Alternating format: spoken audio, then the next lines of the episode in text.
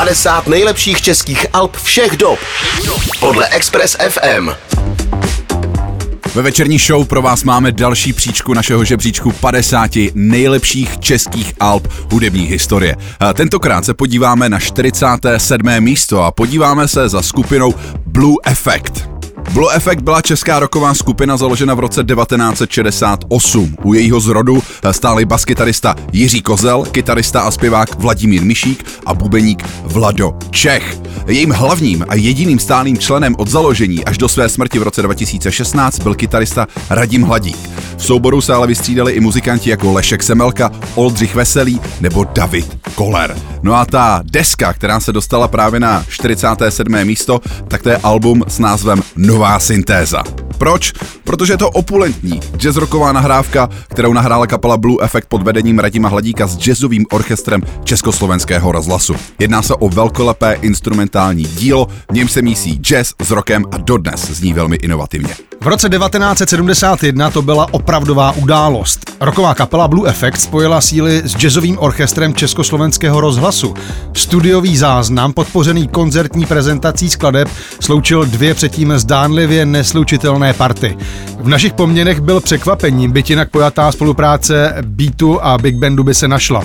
Album však šlo jiným směrem. Čistě instrumentální obsah byl více velkokapelovým jazzem než rokem, ale rázní rytmici Kozela Čech, excelentní kytarista Hladík a klávesák Semelka sekundovali více než zdánlivě. Zajímavostí je, že úvodní motiv z nové syntézy použili ve zrychlené podobě One T a Cool T ve slavném hitu The Magic Key z roku 2002, který trhal žebříčky světových hitparád. V našem vysílání už vítáme Leška Semelku, čili bývalého člena Blue Effectu. Lešku, eh, zeptám se, co vás napadne, když se řekne nová syntéza. To byla taková asi první moje účast na nějakým natáčení dlouhohrající desky.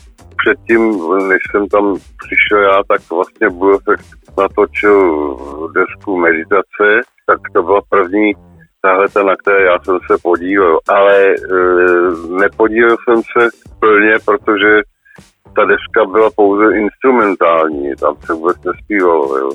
Jak nahrávku s odstupem času z dnešního pohledu vnímáte?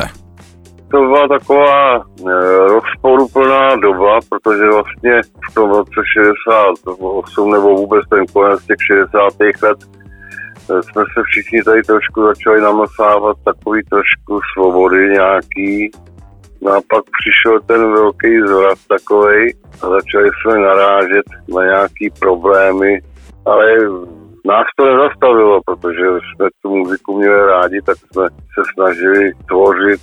Ono taky, ta deska, ta, ta syntéza číslo jedna, ta ona byla instrumentální taky, protože tady moci páni prostě si nepřáli, aby to bylo zpívané, protože instrumentální hudba eh, ještě pod hlavičkou jazzového orchestru Československého rozhlasu jim nepřipadala tak nebezpečná. Jo.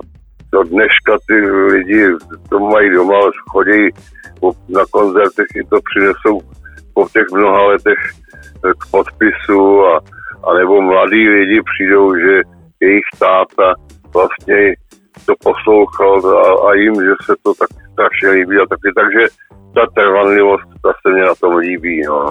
Lešku, je něco, co byste na té desce eh, s odstupem času změnil, po případě existuje nějaká skladba, která by na ní být neměla, anebo naopak eh, je tam něco, co jste tam zkrátka dobře nedostali? Já bych v podstatě neměnil nic, ne, že by to bylo tak dokonalý, ale stejně si myslím, že když někdo dělá nějakou muziku nebo eh, nějakou desku, tak takové ty prvotní věci stejně jsou nejlepší úplně. Jo, to bylo vidět i ve studiu, kolikrát jsme něco přetáčeli a nakonec vlastně jsme se vrátili k tomu, že ten, prv, ten prvotní záznam byl nejlepší. No to, to tak je prostě, no, a ne, to nejsem sám, kdo si tohle to myslí. Super, díky moc. Naschledanou. To byl Lešek Semelka, bývalý klávesista skupiny Blue Effect. No a teď už si pojďme desku z roku 1971, tedy novou syntézu, pustit. Konkrétně pro vás máme nachystaný single Máhra. Takhle zní 47. místo našeho žebříčku. 50 nejlepších českých alb všech dob. Všech dob. Podle Express FM.